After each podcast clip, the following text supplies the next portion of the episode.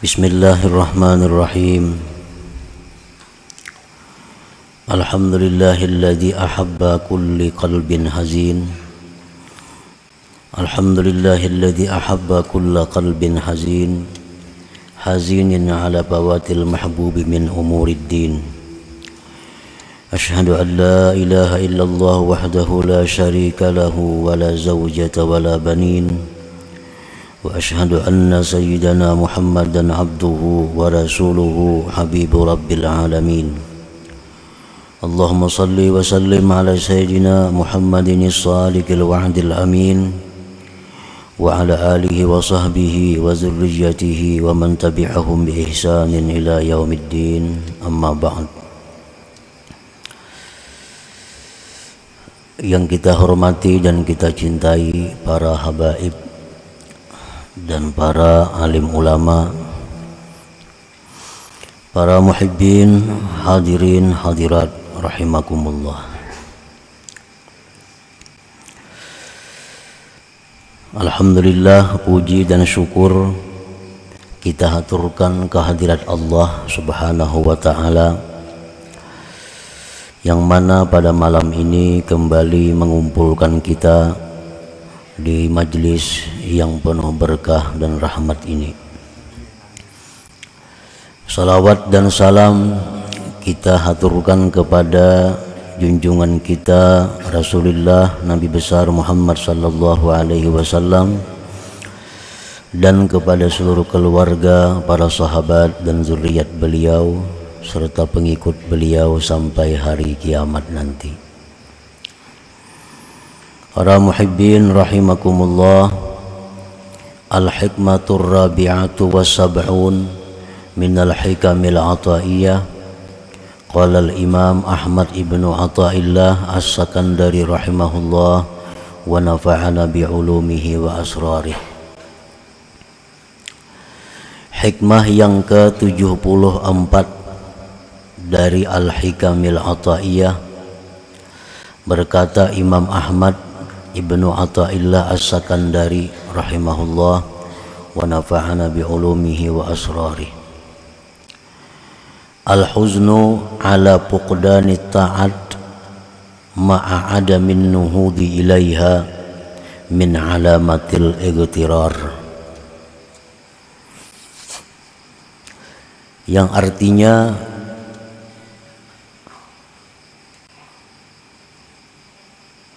bermula sedih atas kehilangan taat serta ketiadaan bangkit kepada taat itu termasuk tanda tertipu. Sedih atas kehilangan taat di masa lampau. Tetapi tidak ada kebangkitan kepada taat itu. Maka yang demikian itu adalah tanda bahwa dia terperdaya, tertipu. Itulah makna kurang lebih dari hikmah yang ke-74 ini. Al-huznu huwa kibadul qalbi limakruhin qad Bermula huzun itu artinya adalah tertekannya hati. Nah, tertekannya hati bagi sesuatu yang tidak disenangi yang sudah terjadi. Itu artinya huzun. Kesedihan hati terhadap sesuatu yang tidak disenangi yang terjadi di masa lampau. Nah, itu dalam bahasa Arabnya adalah huzun. Kalau hati kita sedih, tertekan karena memikirkan masa yang akan datang itu namanya adalah hamun atau humum jamaknya. Ada perbedaan antara ham dan hazan atau huzun. Nah jadi huzun itu artinya adalah sedihnya hati terhadap hal-hal yang tidak disenangi yang sudah terjadi di masa lalu. Wa huwa imma mahmudun wa imma madhmumun. Kesedihan mengenang yang tidak disukai pada masa lampau itu ada kalanya terpuji ada kalanya tercela mengingat hal-hal yang kita kada senang di masa lampau itu ada yang terpuji, ada yang tercela. Jadi sedih itu ada sedih yang baik, ada sedih yang tidak baik. Duka cita ada duka cita yang baik, ada duka cita yang tidak baik. Fal mahmudu al huznu ala fawatil mahbub min umurid din bermula yang dipuji adalah kesedihan. Kesedihan hati atas keluputan kehilangan yang disukai dari perkara-perkara agama nah ini terpuji. Kesedihan hati atas kehilangan kebaikan-kebaikan di masa lampau dari urusan agama nah maka kesedihan yang demikian adalah kesedihan yang terpuji. Kal huzni alal maksiat seperti sedihnya hati atas kemaksiatan. Autarkil wajibat atau sedihnya hati atas meninggalkan kewajiban-kewajiban. Au auqat atau sedihnya hati karena menyia-nyiakan waktu bil ayyamil madiyah pada masa-masa yang lalu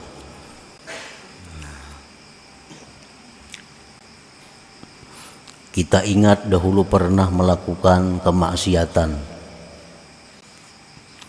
Ingat itu. Nah, lalu kita dengar ada ancaman-ancaman Allah. Ada azab-azab Allah terhadap maksiat yang pernah kita lakukan itu. Lalu hati kita jadi sedih. Nah, sedih hati karena bahari macam-macam kelakuan. Atau meninggalkan kewajiban. Dulu rancak kada sembahyang. Dahulu rancak kada puasa. Nah, kegenangan itu keingatan itu lalu sedih hati. Nah atau ingat dahulu banyak waktu yang tersia-sia. Sekarang umur sudah 60 berapa puluh tahun waktu yang terbuang sia-sia yang dihabiskan untuk hal-hal yang tidak bermanfaat. Keingatan itu lalu sedih hati ini. Nah ini adalah kesedihan yang terpuji. Kesedihan yang mulia yang baik. Itu satu tanda bahwa hati orang ini adalah masih hidup nah, ini hati orang masih hidup Orang yang pernah meninggalkan sembahyang di masa lalu, di masa muda, nah umur mulai 16, 17, 18 sampai 30. Banyak ada sembahyang. Begitu mendengar ilmu bagaimana beratnya hukuman orang yang tidak sembahyang. Bagaimana ancaman yang dia hadapi begitu masuk ke dalam kubur bagaimana ancaman yang bakal dia hadapi di padang mahsyar Bagaimana ancaman yang disediakan Allah azab neraka kepada mereka-mereka yang masa mudanya, masa hidupnya banyak tertinggal kewajiban-kewajiban. Nah mendengar itu hatinya jadi sedih. Hatinya sedih. Nah ini menunjukkan hatinya itu masih hidup.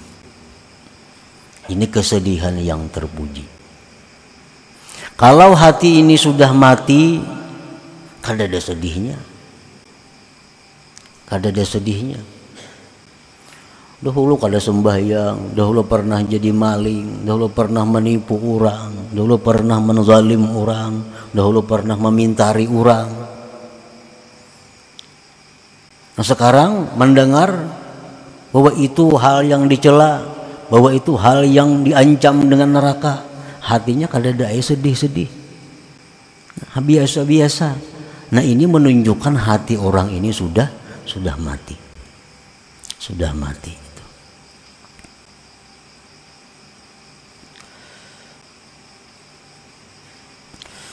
Qala Nabi sallallahu alaihi wasallam Inna Allah yuhibbu kulla qalbin hazin Sesungguhnya Allah mencintai tiap-tiap hati yang bersedih karena hal-hal yang seperti tadi.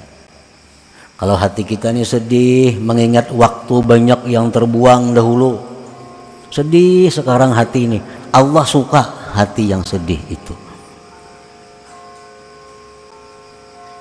Dahulu banyak ada sembahyang, sekarang sudah tuha. Sedih hati mengingat kelakuan masa lalu. Nah, itu hati-hati yang dicintai Allah. Inna Allah yuhibbu kulla qalbin hazin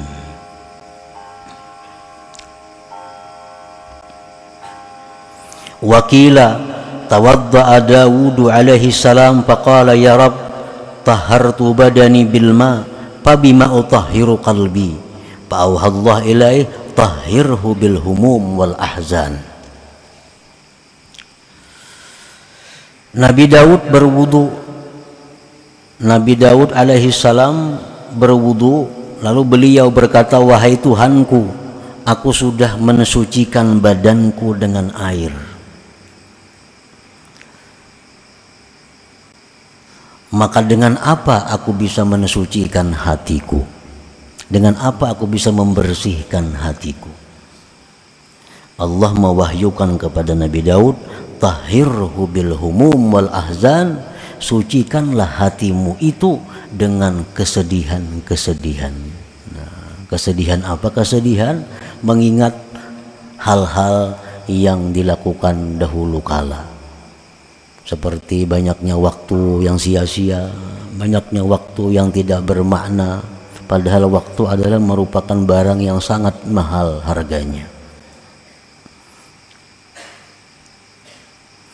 wakila dan dikatakan orang imaratul qalbi bil ahzan wal qalbu alladhi la huzna fih kal baitil kharib. Makmurnya hati seseorang itu dengan kesedihan. Makmurnya hati seseorang dengan kesedihan kalau kita masih bisa sedih mengingat dosa yang telah lalu Nah, kalau hati kita ini bisa sedih mengingat dosa yang lalu, menunjukkan hati kita makmur.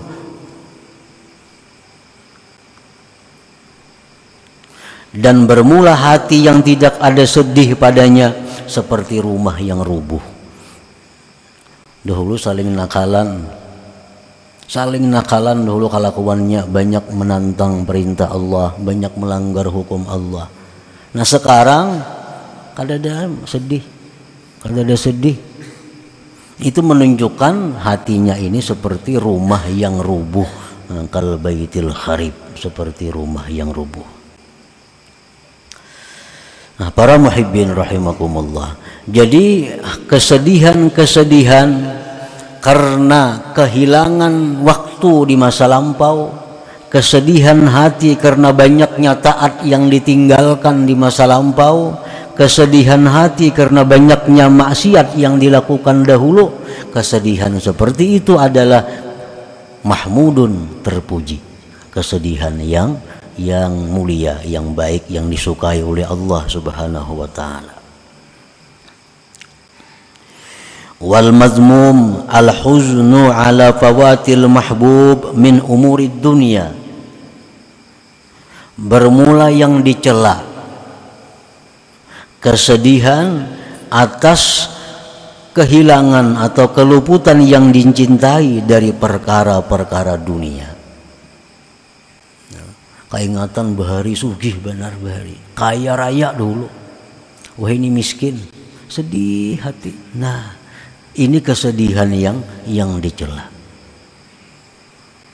Kesedihan yang dicela. Dahulu lagi tenaga masih kuat. Macam-macam bisa dilakukan.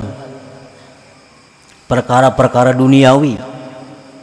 Sekarang sudah usia tua kada bisa lagi melakukan hal-hal itu. Sakit hati sedih. Nah ini kesedihan yang dicela. Kesedihan yang dicela wafil khabar tersebut dalam hadis man asbaha hazinan ala dunia asbaha sakhitan ala rabbi. Orang yang sedih karena urusan dunia maka orang itu berarti benci dengan Allah subhanahu wa ta'ala. Nah jadi berbalikan lawan yang tadi.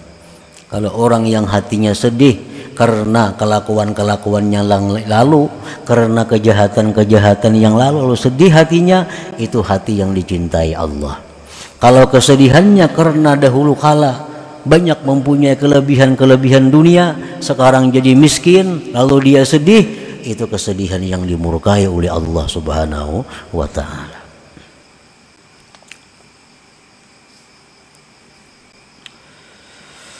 Paman hazina ala fawatil mahbub min umurid din walam yanhad ila idraki ma fat fahuwa minal magrurin.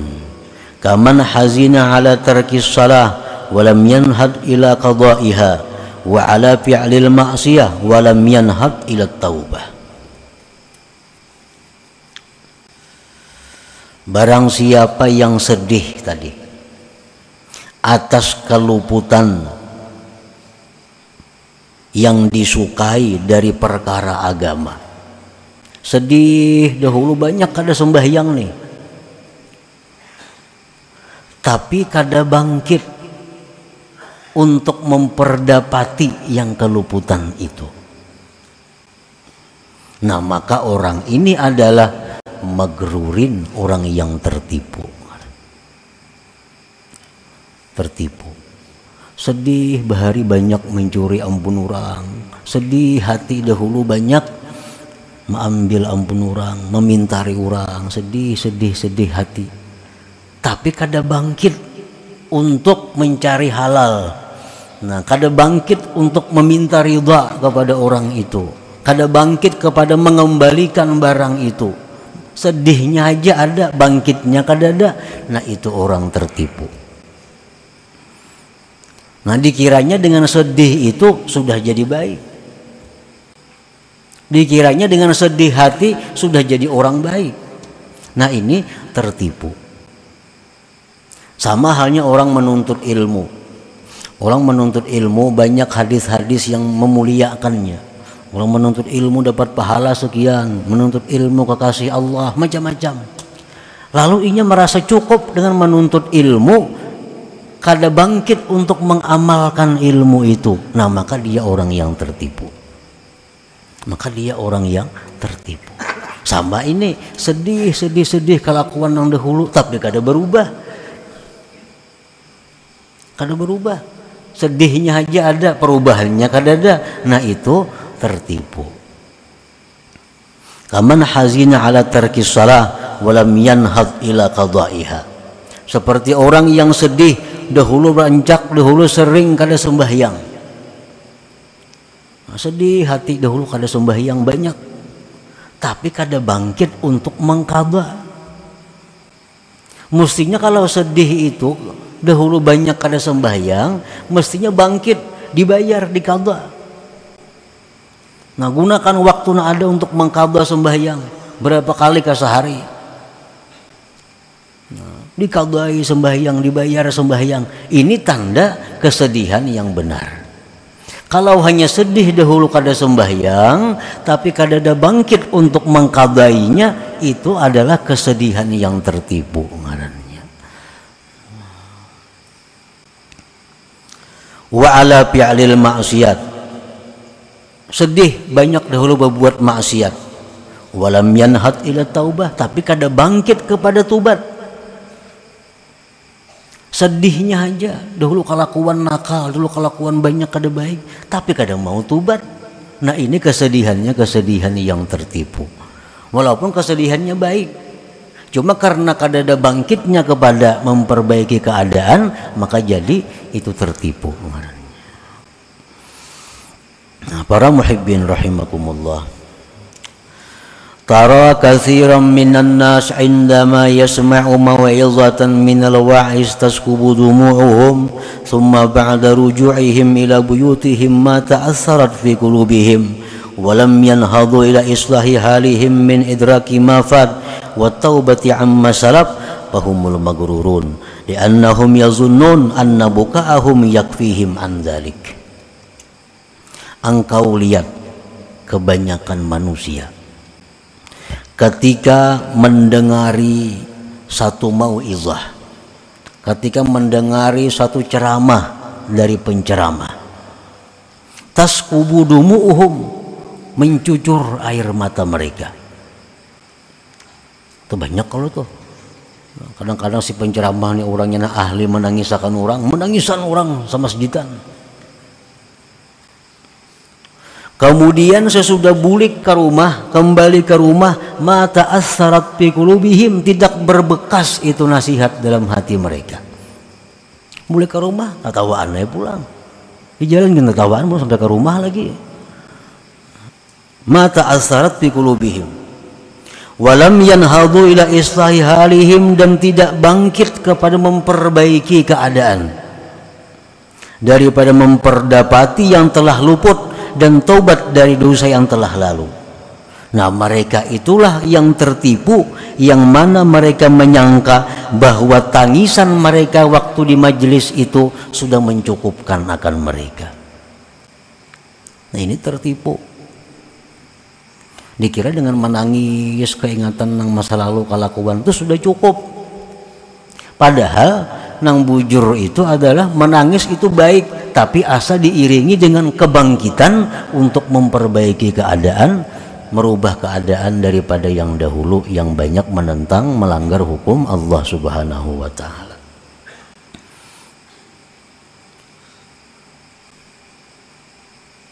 Fal huznul mahmudus sadiq huwa inqibadul qalbi ala fawati mahbubin min umurid din ma'an nuhudi ila idraki ma fata min qada'il wajibatil matrukat wa taubatin nasuha wa raddil mazalim ila ahliha wa tahsili ma hadara minha. Bermula sedih yang dipuji yang benar. Tertekannya hati sedihnya hati atas kehilangan taat pada masa lampau disertai dengan kebangkitan. Kepada memperdapati yang luput daripada mengkada yang wajib yang ditinggalkan tobat nasuha mengembalikan kezaliman kepada pemiliknya dan menghasilkan yang hadir daripadanya. Nah ini kesedihan yang bujur. Dalam pengajian umpamanya mendengar hadis Nabi tentang begitu beratnya orang yang melakukan riba. Satu dirham orang yang makan riba sama dengan 36 kali perzinahan. Maka orangnya ini ada riba. Imma berhutang berbunga atau menghutang akan yang berbunga. Nah mendengar itu lalu sedih. Ma sakit bana aku mun ini sadirham haja riba sama dengan 36 kali bejina dosanya sakit benar mendengar hadis Nabi nih. Nah begitu bulik ke rumah lalu bangkit. Nah selesaikan. Namanya riba-riba itu. Namanya berhutang berbunga diselesaikan. Nang mana mah hutangi orang berbunga ampihan kita berbunga hutang kita. Nah, hutang sebujurnya aja lagi. Nah ini nang bujur ngarannya. Ini kesedihan hati nang terpuji lagi sadik yang bujur. Nah, jadi sedih diiringi dengan kebangkitan untuk memperbaiki keadaan. Itu nang bujur ngarannya. Nah para muhibbin rahimakumullah jadi dengan adanya kesedihan hati kita untuk memperbaiki hal-hal yang kada baik di masa lalu kesedihannya itu adalah sebenarnya sudah baik. Kesedihannya sudah terpuji.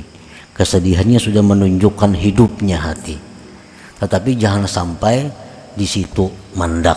Jangan sampai di situ berhenti nah supaya kesedihan ini menjadi kesedihan yang bujur nah tarusakan untuk memperbaiki keadaan. Sembahyang nang ditinggal dahulu dikadai dibayari. Tanda ada etikat baik. Sehari lima waktu ka dikadai bila juhur juhur jua mengkada asar asar jua mengkada tanda ada etikat baik kepada Allah subhanahu wa ta'ala. Nah kesedihan seperti itu kesedihan yang bermanfaat kesedihan yang terpuji dan benar nah kemudian hikmah yang ke 75 إلى حضرة النبي صلى الله عليه وسلم الفاتحة أعوذ بالله من الشيطان الرجيم بسم الله الرحمن الرحيم إياك نعبد وإياك نستعين صراط الذين أنعمت عليهم يا الله بها يا الله بها الله بحسن الخاتمة يا الله بها يا الله بها الله بحسن الخاتمة يا الله بها الله بها الله بحسن الخاتم. ويا أيها الرجل منه شفاعة صلوا عليه وسلموا تسليما. اللهم صل وسلم وبارك